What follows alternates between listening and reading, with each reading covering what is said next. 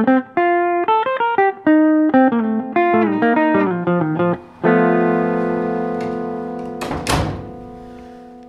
där och välkommen till Vårdnadshavarens förklaring, en podd av förbundet Hem och skola i Finland.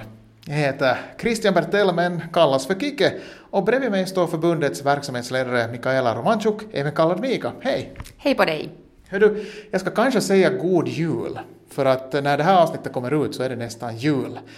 Men vad är det vi ska tala om idag, Mikaela? Vi ställer oss frågan, var är pappa?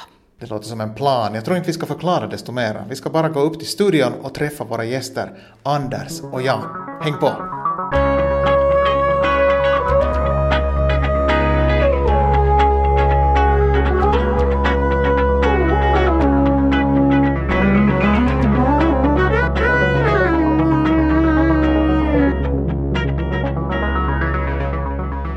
Dags för ett avsnitt av Vårdnadshavarens förklaring och här sitter vi med två helt färska gäster.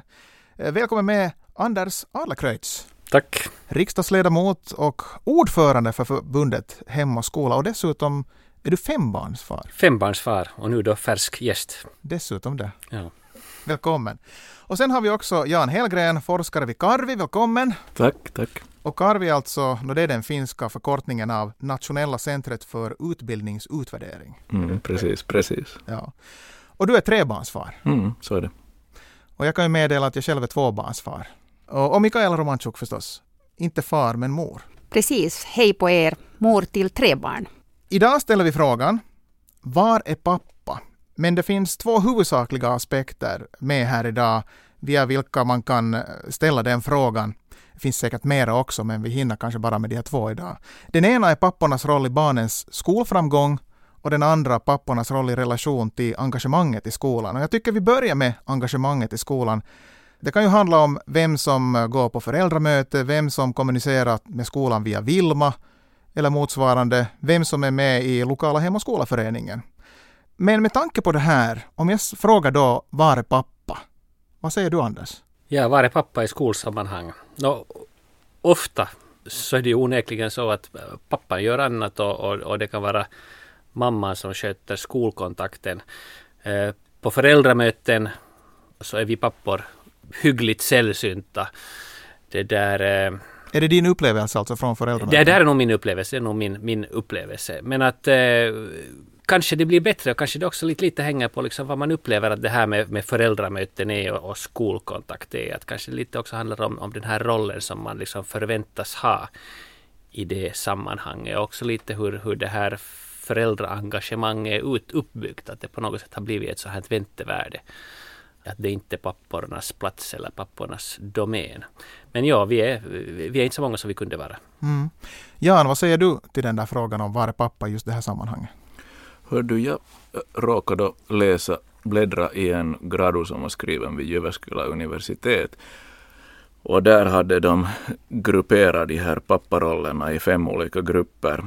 Där den här mest aktiva rollen var engagerad och ordna tillställningar och var med och liksom mycket engagerad och påhittig och, och så vidare i skolarbete. Och sen den här svagaste papparollen var då den här som drar sig tillbaka, håller sig undan och kanske till och med ifrågasätter skolan och, och så vidare. Och sen fanns det några grader av aktivitet där och sen speglar jag lite mig själv i, i de här rollerna och hittar mig kanske faktiskt kanske någonstans lite där i den där undanskymda ändan faktiskt. Och, och då insåg jag ju att jag, jag har ju inte varit själv den där pappan som har varit med där och ordnat och varit aktiv och engagerad med olika tillställningar och så vidare. Men jag har nog varit med, men jag har, har kanske haft mer en sån här roll att jag lyssnar och vill veta lite vad som pågår och med tanke på egna barn och, och så vidare. Men det, där, det var intressant att se de här, att, det, att de hade grupperat det på det här sättet. Och,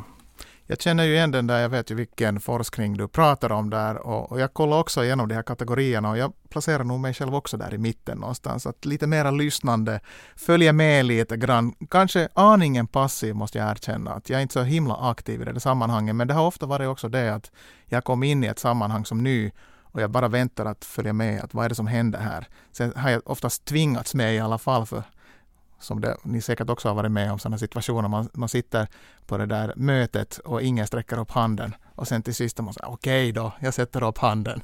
Jag är med, vad ska jag göra?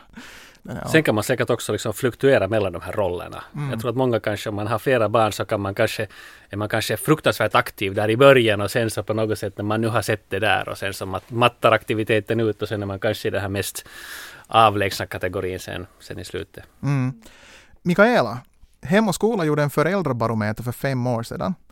Och där framkom att det är mammorna som håller mest kontakt med skolan men vad annat berättades där? Kommer du ihåg den där föräldrabarometern? Ja, och de facto så har vi gjort sen senare också, men just då 2015 så, så tog vi fasta på det här att, eller överhuvudtaget när, när vi har gjort Föräldrabarometern, alltså som en enkät som riktar sig till föräldrar och som handlar om skolan ur, sett ur olika perspektiv. Så det intressanta är att det är över 80 procent av respondenterna som är kvinnor. Och det säger kanske någonting liksom att vem är det som där hemma som intresserar sig för, för skolfrågor. Men det som var nog intressant att föräldrar nog de facto ändå upplever att, att också pappor engagerar sig i skolfrågor. Och det intressanta tycker jag var att i synnerhet de papporna som, som då själv hade svarat och var engagerade, så de var de facto mycket nöjdare med skolan, eller mycket och mycket, men signifikant mycket nöjdare med skolan och samarbete än, än mammor. Så det, var ju också en lite intressant detalj. Vad kan det bero på? För det märkte jag också, jag har läst det där någonstans. Ja, det, det är en bra fråga, men när jag tänkte på det när jag kom hit körande idag så kom jag ihåg en sån liten anekdot som min vän berättade för mig. Hon är då mamma faktiskt till fyra pojkar. Och Eh, när hennes yngsta då gick på dagis så var det en hel del utmaningar och hon berättade då att varje dag när hon gick efter sin son så, så fick hon liksom riktigt dra andan när hon gick in där för hon visste att det kommer liksom någonting vad han hade ställt till med. Och, och sen visade det sig att när pappan hämtade pojken på dagis så var han alltid jättenöjd för att han fick aldrig höra hur pojken hade betett sig illa. Och då började jag bara fundera på det. Är det också så att, jag är ju själv lärare mm. i grunden, jag funderar också att är det månne så att också vi lärare kommunicerar lite olika beroende på om det är mamman eller pappan. Att jag måste själv också gå tillbaka till, till mig som lärare. Att, att redan en sån sak att när jag tog kontakt med hemmen, så nu måste jag ju ärlighetens namn, jag rodnar lite när jag tänker på det, medge att jag kanske nog i första hand faktiskt ringde till mamman. Ja, just det. Ja. Det där är ju nog intressant och läraryrket är ju kvinnodominerat. Och ju längre ner man kommer, det vill säga från andra stadiets utbildningar på yrkesskolenivå och gymnasienivå, sen kommer man ner längs klasserna, grundskolan till småbarnspedagogiken. Ju längre ner man kommer så att säga, desto mera kvinnodominerat blir det. Det vill säga, kvinnorna är väldigt dominant med där i början. Då undrar man ju att finns här kanske någonting som påverkar engagemanget hos papporna, hos männen? Vad tror du Jan? Har du någon tanke? No, för det första måste jag säga att jag var ganska intresserad av, av skolan då, de där första årskurserna och, och, och så vidare. Då var jag mm. gärna med på föräldramöten för att jag på något sätt ville... Då blev man, då blev, det var ju också ett sätt att bli bekant med lärarna och, och få veta vem, vem mina barn umgås med dagligen och så vidare. Och, ja, jag funderar själv på den där sociala biten i det här pusslet på något sätt. Att uppstår det något slags social gemenskap då mera mellan mammorna och de här kvinnliga lärarna på något sätt och hamnar papporna eller blir papporna på något sätt lite vid sidan där. Så jag har snarare motsatt erfarenhet. Aha. Att i början på de här lägre klasserna Ja, alltså lite, lite som Jan också sa där att, att vilket förstås lite skjuter i sank din teori om att det skulle vara fråga om vem som, Skjut på bara. Vem, vem, som, vem som är lärare och köns, könsrollerna på det sättet. Utan jag tycker nog att just som Jan sa har varit ganska mycket män närvarande just på ettan och tvåan och trean. Men sen kanske är det, är det så att, liksom att nyhetens behag på något sätt avtar och sen tycker man att man kan det där och, och, och sen, sen är det inte kanske så angeläget mera, kanske man inte är så intresserad mera. För sen på högstadiet, på högstadiet föräldramöten så där har nog kvinnodominansen varit sen enormt stor. Där är det ju annars också liksom glest mellan bänkraderna kan man väl säga. Men att, sen kommer jag inte riktigt ihåg hur det har varit på dagis. Men, men eh, där kanske din, din teori, jag tror att ju närmare sen små, småbarn man kommer så där kan det hända att det igen papporna glesnar. För jag tänkte att eh, det lär ju vara avgörande för engagemanget om pappan har varit inblandad i omvårdnaden direkt från början. Du hade visst någon forskning tror jag Mikaela som berättar just det här och jag tänker direkt från barnrådgivningen. Man kan börja där, kanske till och med redan från mödrarådgivningen. Har du någonting du vill berätta om det? Jo, jag är ju inte forskare. Vi har Jan här som är forskare. Men alltså jag stötte på en forskning som visar att, att ju mera pappan har varit engagerad redan när barnet är alldeles litet, desto större är sannolikheten att det följer med. Och sen finns det en korrelation också när det gäller skolframgång och för, eller liksom just särskilt pappors engagemang och intresse för barnets skolgång. Och här, den här forskningen som jag tog del av så handlar just faktiskt om pojkarnas skolframgång. Ja, så jag har stött på liknande alster också. Och, och, det där, och det finns också en stark korrelation mellan det att, att, att pappor tar ut sin andel av föräldraledigheten till exempel och ett sånt generellt välmående inom familjen och sen de facto också liksom sådana saker som att, att hur, hur sen i fall av skilsmässa man, man får eh, dela de omvårdnad över barnen till exempel. Så det finns mycket sådana liksom positiva saker som man kan härleda direkt ur ett ökat pappaengagemang i, i, i liksom tidigare år. Ja, jag funderar lite på det där. Det är nog viktigt samtidigt att se de här rollerna liksom som ganska mångsidiga och att en pappa eller en mamma kan ha väldigt olika roller och att det där engagemanget kan komma till uttryck på väldigt olika sätt och att det att man inte nödvändigtvis sitter där på föräldramöte behöver inte alls innebära att man inte skulle vara engagerad utan man, det där engagemanget kan, kan ta sig väldigt olika mm. uttryck. Man kan vara till och med mera engagerad i i barnets skolgång där hemma och, och, och i förhållande till barnet och, och så vidare. Jag tycker du tar upp en, en, viktig sak här, för vi kanske har haft lite en sån här tråkig kultur också i vårt land, att man har på något sätt mätt föräldrarnas intresse för barnets skolgång genom hur aktivt de är med på föräldramöten. Och, jag tycker att du tar upp en viktig sak här, att föräldrar som kanske inte av en eller annan orsak dyker upp på föräldramöten, så behöver inte mm. per definition vara ointresserade, utan de kan vara minst lika och ännu mer intresserade och engagerade. Så det här, det här tycker jag är en viktig fråga. Och sen om vi nu kort ordar om föräldramöten så tänker jag att, att här finns det säkert jättemycket utrymme för utveckling och det har skett en utveckling att, att hur man använder de här föräldramötena på ett sådant sätt att de blir intressanta för alla föräldrar. Vi skulle kunna ta in en till gäst som inte är på plats idag, men jag har varit och träffat honom redan tidigare. Klaus Jerke Lindros, han är fyrabarnsfar. Alla hans barn har gått i Kulloskola i Borgom. Just nu har han ett barn där. Han har varit med i den lokala Hem och skolaföreningens styrelse i några år och sedan två år tillbaka så är han föreningens ordförande.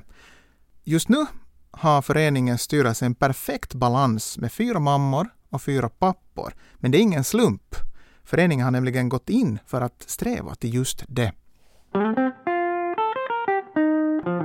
Det var inte direkt ett sånt här eh, strategiskt uttalat beslut utan det var mera bara jag tror att vi hamnade för ett par år sedan lite i en situation då vi, vi märkte att eh, först var det ganska lite intresse och vi fick eh, lite ta tag eh, i, i oss själva och, och, och, ruska om föreningen och, och aktivt prata med olika föräldrar och, och som en följd så, så visade det sig att det var flera pappor som eh, var villiga och intresserade av att ställa upp och på den vägen är vi och jag tycker det har gått riktigt bra. Har du märkt någon skillnad i hur det var äh, jämfört med tidigare, just det där med i och med att nu har man en så att säga en jämn könsfördelning i styrelsen, att hur det är att aktivera hela föräldragruppen, äh, alla föräldrar till barnen i skolan?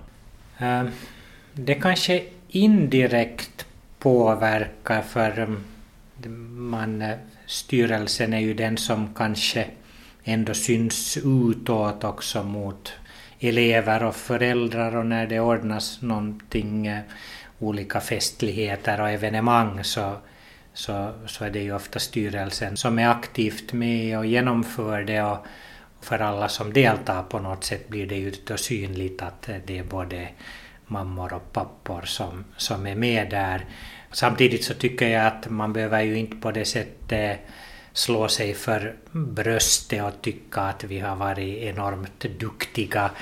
Egentligen är det ju bara en, en naturlig sak och, och kanske visar att eh, det är någonting som vi alla borde tänka på så där i alla fall i det undermedvetna att det är ju egentligen helt självklart att mammor och pappor kan och borde delta på, på samma sätt också i, i, i hem och skolaverksamheten. Hur var det tidigare? Var det mest mammor tidigare som var aktiva där då? För, för några år sedan då jag kom med så, så var det så, ja. Mm. Jag tror till och med att det kanske länge var så att det, ja, det kanske fanns någon enstaka pappa som var med, men det var mera, tror jag, ett undantag. Och jag tänkte på det själv här för några veckor sedan deltog jag i ett regionmöte där i, i östra Nyland och, och jag vill minnas att vi var kanske tolv föreningar representerade eller från tolv, tolv skolor och jag märkte att jag, jag var den enda pappan i rummet så, så det visar ju att eh, det, det finns ännu rum för att eh, utveckla det här eller förändra, att, att det inte är en självklarhet. Det var herr Lindros. Hur är det Jan och Anders, har ni varit den enda pappan i rummet?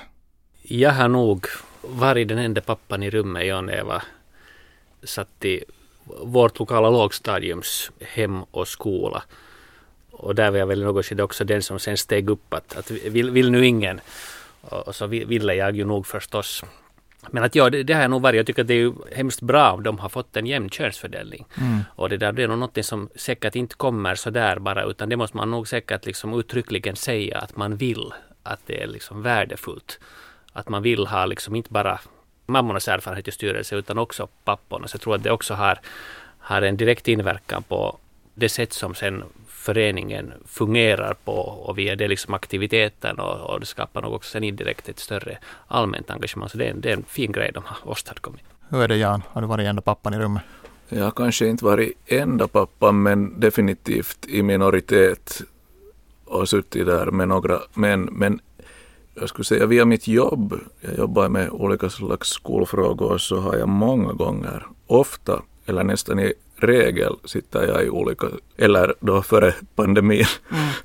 satt jag på olika tillställningar och, och, så vidare och hörde till en liten minoritet av män när det handlade om skolfrågor och det var liksom skolfolk samlade och så vidare.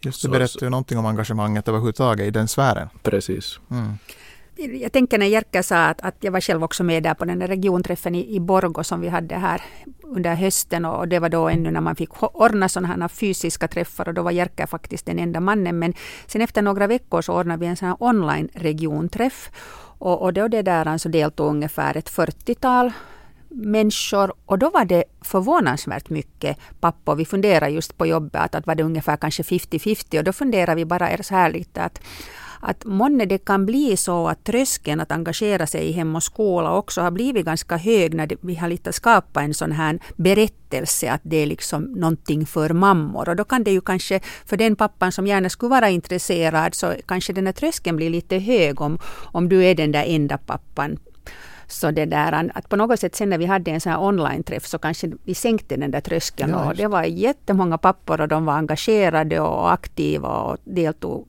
mycket i diskussionen. Jag frågar också av uh, Jerker om vilka fördelar han tycker att det finns att ha mer pappor involverade i aktiviteterna kring skolan. Det är ju som med all verksamhet att eh, bästa sättet att få en känsla och förståelse för den är ju att delta. Och ju fler pappor som deltar desto bättre tror jag också att man känner till vad Hem och skolaföreningarna gör, var, varför de finns till och att också den här tanken som jag tycker att det är, är viktig att all, alla på något sätt kan engagera sig. Att det är ju alltid när någonting ska ske eller det ska hända någonting så, så det bygger ju på att det finns någon som också vill göra en in, insats för det. Och, och kanske också det här att eh, när både mammor och pappor är med så så är det kanske lättare också att komma upp med, med nya idéer och tankar och, och sen just den här, som jag sa, den här förståelsen för vad det egentligen går ut på och att man kanske också inom familjer kan reflektera över det att eh, man kan, bägge föräldrarna kan aktivera sig, inte nödvändigtvis samtidigt men jag, min, min fru har tidigare år varit, varit aktiv och det gör ju gott när båda, båda vet vad, vad man håller på med och vad det går ut på, vad utmaningarna är och vad, vad möjligheterna är. Vad tror du om eh, vad barnen tycker? Om det bara är en mamma som är med eller jämfört med att om, om eh, både mammor och pappor aktiverar sig med skolan, inte bara hem och skola utan just skolans arbete överhuvudtaget. Att man springer på föräldramöten och, och allt det där. Ja, har det någon inverkan tror du? Jag tror nog att det har inverkan och jag tycker att eh, i den här sam, samspelet mellan hem och skola och, och med barnen att eh, det är ju inte bara det här vad vi säger och förklarar och berättar utan det är ju också vad vi gör. Våra barn hemma märker att eh, okej, okay, mamma är på föräldramöte och pappa är på hem och skolamöte eller att det ordnas någonting på skolan och att eh, mamma eller pappa eller båda är engagerade. Det sänder ju en signal om att uh, tydligen är det här viktigt för dem och tydligen är det någonting som de vill, vill sätta sin tid på och, och det tror jag att är en, en bra signal.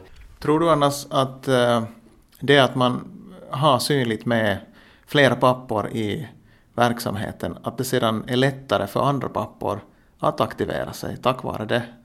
Uh, absolut, det, det, tror jag och, och, det var också i vårt fall tycker jag roligt att se att eh, när det fanns ett par tre stycken som ville komma med så var det inget problem sen heller att hitta ett par till. Att, eh, det var på det sättet glädjande att som jag sa för några år sedan så, så fick vi lite söka efter nytt blod till föreningen så att säga. Och, och då minns jag att jag egentligen var överraskad sen att, att ja, det gick egentligen ganska bra och flera av dem som kom med då var, var också beredda sen att fortsätta följande år och det är ju också bra om det är en viss kontinuitet att, att mm. det är alltid någon som byts ut men att det också finns någon som är villig att fortsätta och på det sättet göra att den här kontinuiteten hålls kvar. Så sa alltså Jerker Lindros. Och jag undrar, upplever ni, Jan och Anders, att ni har varit med i att skapa en ny norm, så att säga? För det är i princip vad de håller på med i den där Hem och skolaföreningen i Kulla skola. Att de, de har inga könskvoteringar, men de strävar till att få med mera män, mera pappor hur som helst. Och förhoppningen är att det ska bli det nya normala så att säga. Men har ni, upplever ni att ni har varit med och skapat nya normer? Knappast, knappast nya normer. Att det här som Jerker tog upp, det här att de har turats om, så det gällde också i vår familj. Att, mm. att jag var först aktiv och sen min hustru och, och det där så turades vi om. om det där. Nej, så knappast någon ny norm, men, att, men nu tror jag på det i och för sig att, att, det att man ser att, att också män kan vara aktiva, så det liksom sänker säkert tröskeln för, för andra män. Det som han tog upp det här med hur barn uppfattar det, så det där våra barn, alltså där i det här, vår lågstadieskola, där vi nu var mer aktiva, så, så där de kände till att, att Hem och skola har ett höstmöte varje höst, liksom det stora föräldramöte. Och de visste att då liksom väljs Hem och skolas styrelse. Så alltid när vi kom hem därifrån så var de liksom jättemånader. Så de var liksom hemma och väntade och var oroliga för att nu är ni väl med. Ja, för att det var på något sätt, de tyckte att det var jätteroligt att, att någon där av oss var med i Hem och skolas styrelse också kanske för att de fick de lite ett sånt backstage pass till det roliga mm, i skolan. Att då kan vi vara med liksom om lite så här som andra inte, inte känner till. Vi kan vara med och förbereda saker och så vidare. Så att, så att våra barn uppfattar det nog alltid som en, en jättepositiv sak. Mm. Hur är det Jan, har du varit involverad i det där? Nej, jag, jag satt här och reflekterade och, och tyvärr måste jag väl säga att jag har nog inte i den här frågan varit med om att skapa nya normer eller bryta ner tidigare gamla konventionella normer. Men det slog mig samtidigt att jag har ju nog sett engagerade pappor i olika sammanhang i skolan, också i, när det gäller arrangemang av lägerskolor och, och insamlingar av pengar och, och allt möjligt sånt. Att nu förekommer det ju jag funderar på att om det också kan finnas regionala skillnader. Vi startade för några år sedan ett projekt som heter Varje förälder är en resurs, där en målsättning faktiskt skulle vara att stärka pappornas engagemang. Och vi placerar faktiskt det här projektet i Österbotten. Och när vi sen hade vårt första möte med vår styrgrupp, där vi faktiskt hade en jämn könsfördelning, så blev de här papporna väldigt förvånade över liksom vår tes att pappor inte är lika engagerade. Och det visar sig faktiskt att i de skolor där vi har haft liksom verksamhet inom ramen för det här projektet, så har pappor varit väldigt väldigt aktiva och engagerade och nu vet jag inte liksom att är det här, gäller det här hela Österbotten. Men, men vi måste helt tona ner den här målsättningen inom projektet för att det liksom visar sig att det stämde inte i de skolorna, de föreningarna som vi jobbat. Lite är jag nyfiken och frågar, eller skulle vilja veta att att Anders, du som har varit då aktiv pappa, att, att, har du upplevt att du har måste liksom försvara det att du är aktiv? Har någon på jobbet tittat snett på dig när du säger att du är hem och skolaordförande eller att du ska gå på ett föräldramöte? Att är det liksom omanligt? Eh, nej, det upplever jag nog inte alls. Nej, inte tycker jag alls att det är på det sättet. Men jag tror nog att det liksom lätt nog liksom kan bildas sådana liksom lokala kulturer i olika skolor där liksom i vissa så har det här liksom varit normen som då förhoppningsvis i Borgå och, och, och, på andra, i andra skolor så hade liksom, har bilden varit annorlunda. Så det kan säkert skilja sig kraftigt från skola till skola. Sen var det faktiskt en pappa just där i Österbotten, när jag pratade med honom så sa han att han upplever att i, i deras familj så har den här mamman på något sätt tagit det här hem och skola engagemanget på sitt bord så att han upplever att det inte har funnits riktigt utrymme för honom. Så att, att det finns ju också liksom eventuellt någonting där i den diskussionen, det vill säga att, att kanske mammor på något sätt av tradition upplever att det här är mitt gebit och då kanske man inte riktigt ens ger utrymme åt sin man. Så att pappa borde, borde ta sin roll lite mera där ifall inte ges. Precis, det ja. också. Det var ju också en av slutsatserna i den här Jyväskylä-gradun som vi nämnde här i början att deras eh, undersökning och resultat motsvarar inte de här förutfattade uppfattningarna som de hade utan för att det fanns ett engagemang hos papporna. Och papporna visade sig vara ganska nöjda till och med med det här, det här förhållandet i skolan och så vidare. Så är det. Mm. Hörni, vi kunde kanske gå in på att prata om pappornas roll i barnens skolframgång nu. Om vi tänker på just skolframgång och ställer frågan var är pappa, så vad är svaret då? Vad säger du Anders? Ja, alltså nu kan jag nog inte ta till någon forskningsbaserad analys av det här. Eh, det som Jan tog upp, det här att man kan ju ha liksom olika roller, så, så tror jag nog att det kanske, kanske, kanske stämmer att om eh, mamman kanske oftare är närvarande liksom på föräldramöten och liksom den här sociala samvaron, så kan det hända att, att pappor sen kanske mera sen hjälper hemma med läxor och, och annat någon sån här praktisk rollfördelning kan, kan det väl finnas. Men det som eh, var det Mika som tog upp det tidigare, den här korrelationen överlag med, med liksom pappa engagemang och skolframgång. Så, så den stämmer säkert och, och framförallt så vet vi ju att den här korrelationen mellan, mellan liksom föräldraengagemang överlag, vare sig det är mamma eller pappa och skolframgång, så den är väl liksom ganska, ganska klar och ja, otvetydig. Mm. Jag ställer samma fråga till dig Jan. Var är pappa i sammanhanget skolframgång? Ja, det har ju eh, i vissa undersökningar har det ju visat sig att det finns ett starkare samband mellan mammans utbildningsnivå och framgång i, i, i skolan än mellan pappans utbildningsnivå och skolframgång. Så där finns eventuellt någon koppling som hänger ihop med det här engagemanget. Sen är en, en sak som, som jag har funderat på lite via mitt jobb är de här utvärderingarna av lärresultat i olika läroämnen som vi gör i årskurs 9 där det finns en större skillnad mellan pojkarnas och flickornas resultat i vissa ämnen och en mindre skillnad i andra ämnen. Den stora skillnaden får vi ju alltid i modersmål och litteratur, i läsning och skrivande och så vidare. Sen får vi också st större skillnader i Ja, det var musik, bildkonst bland annat och språk, tyska och franska till exempel. Pojkarna var bättre i fysik och vi har en liten skillnad i matematik till exempel och uh, kemi och engelska och historia till exempel. Och då kan man fråga sig att vad beror det på att den här skillnaden är större mellan flickornas och pojkarnas resultat i vissa ämnen och mindre eller till och med obetydlig i andra ämnen? Att påverkar de här könsrollerna och vårdnadshavarnas engagemang på något sätt där i bakgrunden och finns det liksom, är de här läroämnena på något sätt lite kopplade till våra könsroller? Att är det så att papporna till exempel engagerar sig mer för läxorna i vissa ämnen än för andra ämnen till exempel. Hur är det med matematiken till exempel kan man fråga sig. att Är det så att pappan hjälper mer till med matteläxorna. Intressant Mm. tes. Ja. ja, det kan hända att, ja, att, att när, när pappan tänker på att, att, att vad, vad är det som hjälp kan behövas så kanske man tänker då snarare på matteläxor än på att läsa franska eller tyska med sitt barn.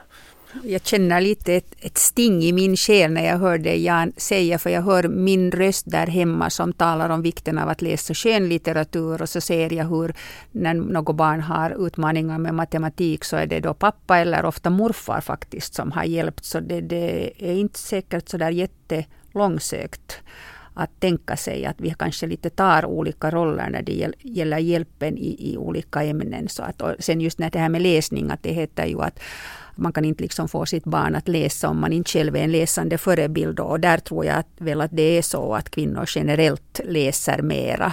Så att det är kanske också ganska naturligt där att barn har mera kvinnliga läsande förebilder. Eller är det så Jan? Nå, åtminstone finns det ju alltid liksom ett behov av manliga läsande förebilder och det finns olika kampanjer för det och så vidare och att man liksom på det sättet försöker främja läsande, att man också visar att män också läser och, och att det, är liksom, det kan vara manligt att, att läsa och så vidare. Att det, det, det finns en diskussion kring det här för att vi har ju, alltså det är ju just i, i de här färdigheterna som vi har ganska stora skillnader i mellan flickor och pojkar. Så det. Men det här med att, att det också skiljer sig liksom mellan olika språk, det är liksom en ganska intressant analys. Att det är inte bara liksom språk kontra något annat, utan är också engelska jämfört med då till exempel franska och tyska. Och vad är det som gör att pojkar då klarar sig bra i engelska och sämre i andra språk? Att är, det, är det sen på något sätt hela den här världen kring film och, och datorer och, och spel och det att man liksom hänger och kommunicerar med någon kille i USA och, och, och skjuter på varandra via sin dator eller, eller något så här. Jag skulle gissa att det är just Ja. det vad det är.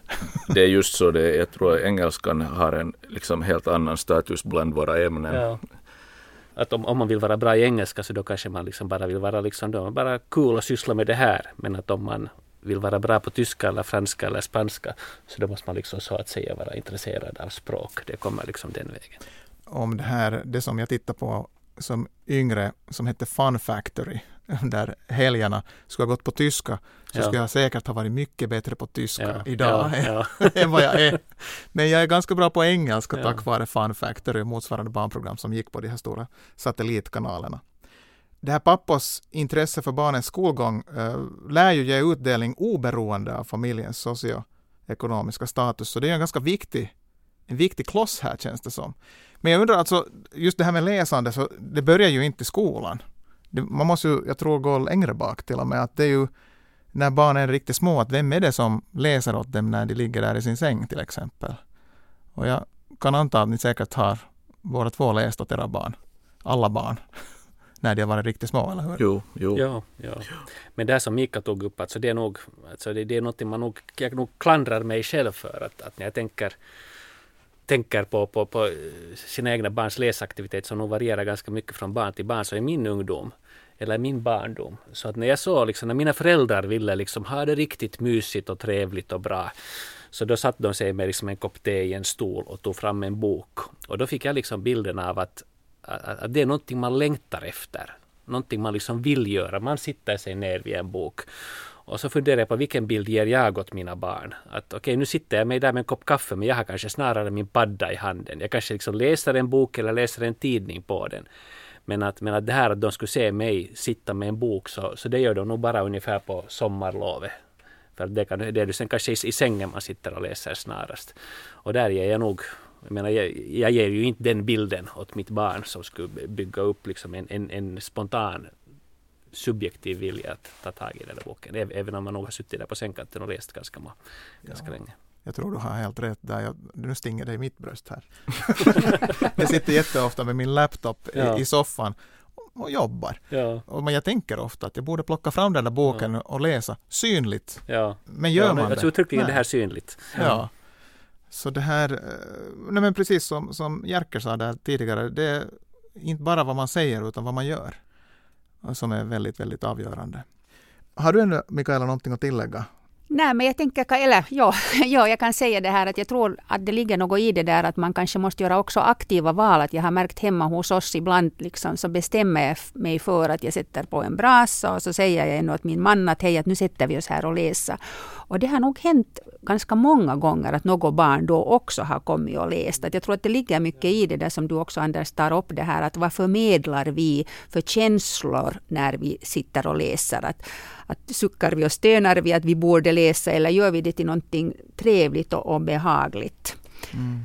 Eh, jag kunde ännu lägga till en liten bara för att hoppa tillbaka lite grann till det här pappas engagemang för jag kom ju på att jag har min egen erfarenhet också. När jag var pappa i Schweiz, när vår familj bodde där och eh, jag var hemmapappan och det är fortfarande ovanligare att vara hemmapappa i Schweiz, också i de internationella sammanhangen. Men jag försökte aktivera mig för att få några sociala samband. Och så märkte man ganska snabbt att jag var nog ganska i minoritet där i det där gänget. Det var mycket amerikanska husmödrar som, som höll liksom i trådarna där. Och de välkomnade nog med mig, inga problem med det. Men det är nog någonting med det där, jag vet inte vad det är. Men det var inte bara det, alltså jag var, försökte vara öppen, men det kändes också som att de hade kanske också lite svårt att ta in mig och, och på något vis, inte var det sådär automatiskt att Kike, kanske du kunde tänka dig att baka? det kom inga sådana förslag, till exempel. Inte för att inte har jag någonting emot att baka, men att uh, det är nog någonting där ändå som, som kanske skulle vara lite enklare ifall det skulle ha funnits ett par gubbar till där som, som på något vis skulle ha dragit med en i det där gänget. Även om det är lite tråkigt att, att tänka att det finns manligt och kvinnligt på något vis. Det, det kanske inte ligger helt i tiden. Men det är inte helt obetydligt heller. Det som jag tänker att, att man, vi kunde bli bättre på är faktiskt att man från skolans sida skulle kommunicera all den forskning som vi de facto idag sitter på. Vi vet väldigt mycket om, om hur föräldrar faktiskt kan bidra till barns skoltrivsel och skolframgång. Fast du själv skulle ha negativa erfarenheter från din skolgång eller, eller kanske inte har en akademisk utbildning. Det spelar ingen roll. Men vi måste bli medvetna om att alla föräldrar kan vara en resurs för sitt barn och alla upplever inte att de är det. Och skolan är ändå en auktoritet för oss föräldrar. Så jag tänker att det skulle vara viktigt att skolan också skulle kommunicera ut att vi är viktiga och sen också ge oss lite konkreta råd att, att vad det kan betyda. Till exempel många lever i den tron att det att, att du hjälper ditt barn med läxorna betyder mycket. Men de facto visar forskning att det har ganska liten betydelse för skolframgång. Däremot hjälper det om du har de här positiva förväntningarna, att du tror på ditt barns förmåga, att du talar positivt om skolan. Och det här är enkla medel som vi borde kommunicera ut tydligare till alla föräldrar. Känns det som att ni har fått säga allt ni vill säga angående Var är pappa? Finns det någon aspekt ni skulle gärna ännu ta upp? Jag kommer här att fundera på det där att det är väl så att alla människor är väl liksom engagerade på olika sätt för olika saker. Liksom man är intresserad av det ena eller det andra. Och eh, det kan ju hända att man är väldigt engagerad för någonting som kanske någon hobby eller något, intresse som barnet har på fritiden och så vidare. Och då kan man kanske fundera själv på att det liksom är de här olika graderna av engagemang på något sätt, hur står de i proportion till varandra för att man, om man nu tänker bara på fotboll som vi var på, inne på. Och när jag tänker på mig själv också hur jag har sprungit på turneringar på veckosluten och varit på, med på träningar på kvällarna och så, och så vidare. Ett otroligt engagemang. Och har jag engagerat mig för någonting annat liksom när det gäller skolan på samma sätt egentligen. Så, så det där, nej, inte har jag gjort det. Mm. Att jag skulle ha sprungit med liksom varje en hel lördag och jobbat med läxor eller, eller någonting sånt. Så, nej. Men det, det, är ju en bra poäng det där nog att även om man kanske inte syns i skolsammanhanget så det betyder inte att man är involverad i sin barns utveckling och liv på det viset. Att det där är ju ändå en, en viktig aspekt om det är en viktig del av ens barns liv att hålla på med just en sport eller en hobby av något slag.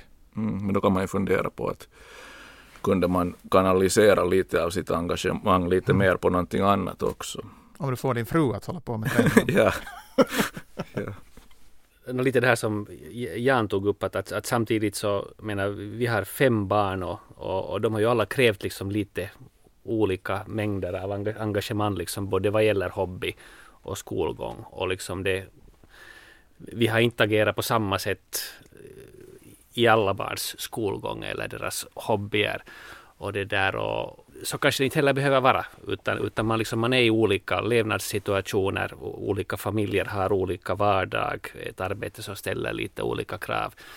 Att jag tycker att det är liksom viktigt att man att man inte liksom bygger upp hinder för att alla ska delta. Men sen ska man också försöka uppehålla en sån kultur där man inte heller skapar liksom skuldkänslor om man inte kan delta utan liksom klart kommunicerar att, att alla kan inte vara här men vi är glada om så många som möjligt är det och vi försöker kommunicera sen på alla andra sätt med de som inte kan vara närvarande. Att man på något sätt positivt sätt liksom uppmanar till deltagande men, men, liksom, men också ser att det inte funkar för alla och alla familjer har inte en, en liknande situation. Jan Hellgren och Anders Adlercreutz, tack så mycket för att ni kom och besökte vårdnadshavarens förklaring. Tack själv. Tack. Sådär,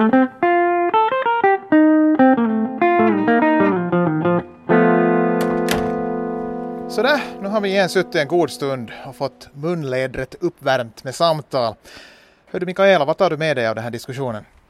Jag tyckte det var en fin och viktig diskussion. Jag, jag tar med mig att det är viktigt att vi pratar om det här temat och gör det liksom, vi lyfter upp den här frågan och funderar tillsammans att var är pappa i skolsammanhang? Du, om, om man ska fortsätta det här samtalet, så vart skulle vi leda det samtalet då den gången?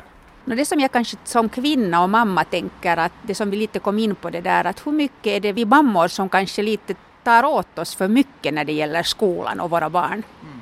Men i följande podd ska vi inte prata så mycket om just papparoller utan i det sammanhanget ska vi ställa oss frågan är skolan för krävande? Men tills dess, du har lyssnat på Vårdnadshavarens förklaring, en podd av förbundet Hem och skola i Finland. Jag heter Kike Bertel. Och jag heter Mikaela Romanchuk. Vi hörs igen snart.